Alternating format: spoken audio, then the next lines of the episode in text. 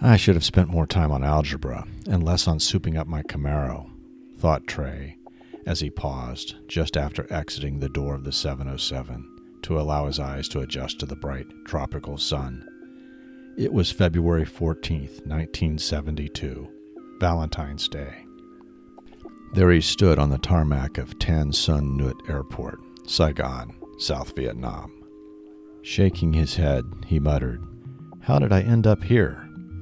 A GI walking in single file behind him overheard the comment and responded, The same way I did, buddy.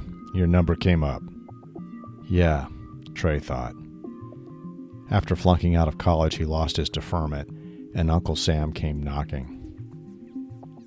To add insult to injury, the Army, in its infinite wisdom, had selected and trained him as an MP, a military policeman.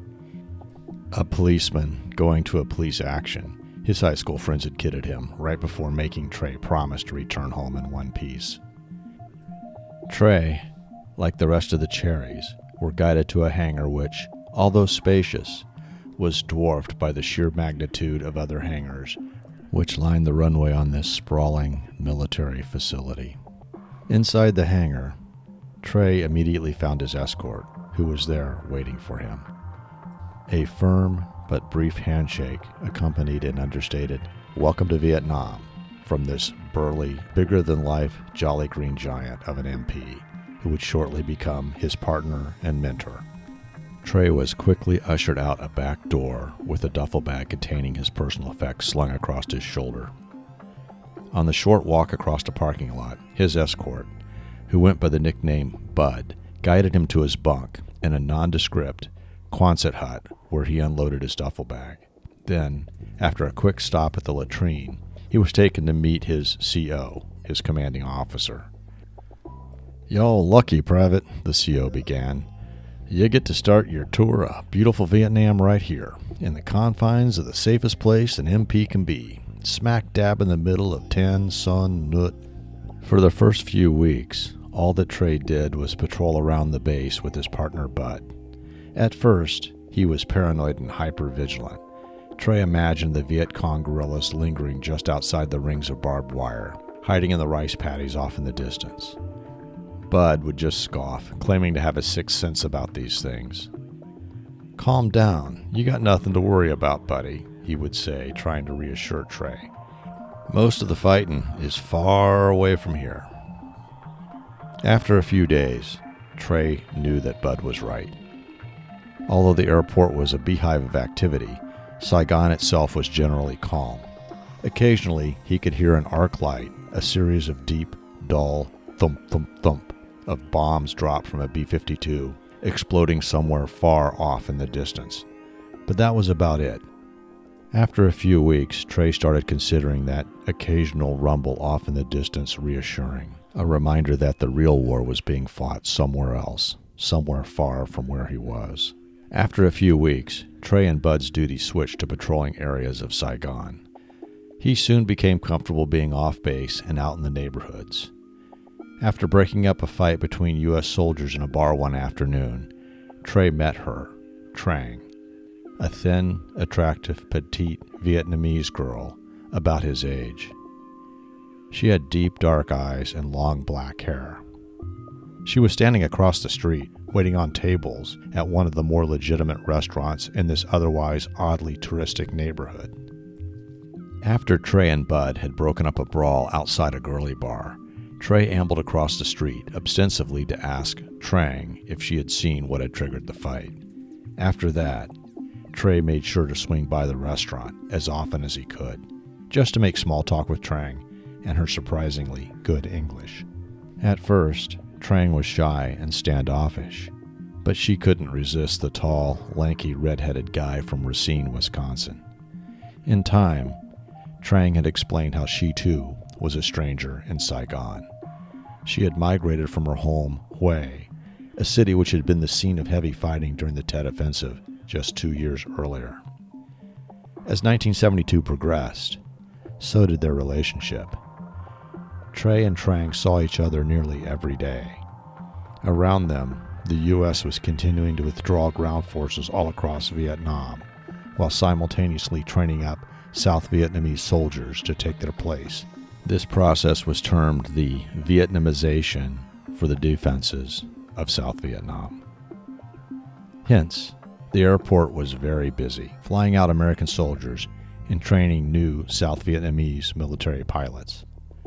Unbeknownst to the world, American and North Vietnamese diplomats were secretly negotiating a ceasefire to end hostilities in Vietnam.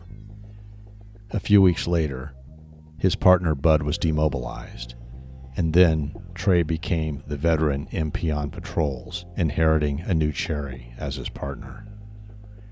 Then, on January 23, 1973, President Nixon publicly announced the signing of the Paris Peace Accords, an agreement to end hostilities between South Vietnam and its allies, and North Vietnam and its allies. Among the terms included the release of American prisoners of war and a 60 day timetable for the withdrawal of American soldiers from everywhere within Vietnam. Two days later, Trey's CO announced that Trey was scheduled to leave Nam in five days, more than a month before his expected 364 day tour of duty was scheduled to end. Most soldiers would be elated, but Trey knew it would mean leaving Trang behind. That night, Trey broke the news of his imminent departure, but Trang had news of her own, news that she was reluctant to share. Trang was at least two, probably three months pregnant. Trey was stunned. He didn't know what to do. He really liked Trang, but he doubted his ability to be a husband and a father at only 20 years of age. Trey also knew that the U.S. military bureaucracy had created a Byzantine process which soldiers had to follow in order to obtain permission to marry a Vietnamese woman. Securing said permission would take more than a year of military processing, even if he did manage to secure the permission of both his CO and the Army chaplain. Trey rolled around sleepless throughout the night, thinking about it, and this overwhelming sense of responsibility toward Trang and for his unborn child swept over him. By daybreak the next morning, he had formed a plan. Trey intended to return to the U.S obtain his discharge from the Army, and raise the $2,000 necessary for securing a visa for Trang, then return to Vietnam and marry her as a civilian. That way, he could bring her and their child back to the United States in a matter of months, not years. Five days later, Trey stepped off the Pan Am jumbo jet and onto the tarmac in San Francisco. He immediately searched for a mailbox, where he dropped the first of many letters that he would write to Trang. Trey was discharged, returned to Wisconsin, and started working as an auto mechanic in a local shop. He began saving his money for a return trip to Vietnam and dutifully wrote a letter to Trang nearly every Saturday night. Trang wrote back too. Finally, after six months of constant correspondences, Trang wrote how she had given birth to a healthy baby girl on May 1, 1973, a girl that she had named An. After that, the letters stopped. Nothing more came. Trey continued to hold out hope, checking his mailbox daily for months. Then, in the spring of 1975, a sudden and swift North Vietnamese military offensive overran the South. At that point, a united Vietnam was effectively closed off to the Western world. Trey had no choice but to move on with his life. With no letters and no contact with Trang, he eventually married and divorced and married again. But he never fathered any more children. Instead, he held on to the memory of a daughter that he had somewhere in Vietnam, a daughter who he had never seen never held, never met, never talked to, but one who continued to haunt him in his dreams as a repeating reminder of what he had left behind in Vietnam.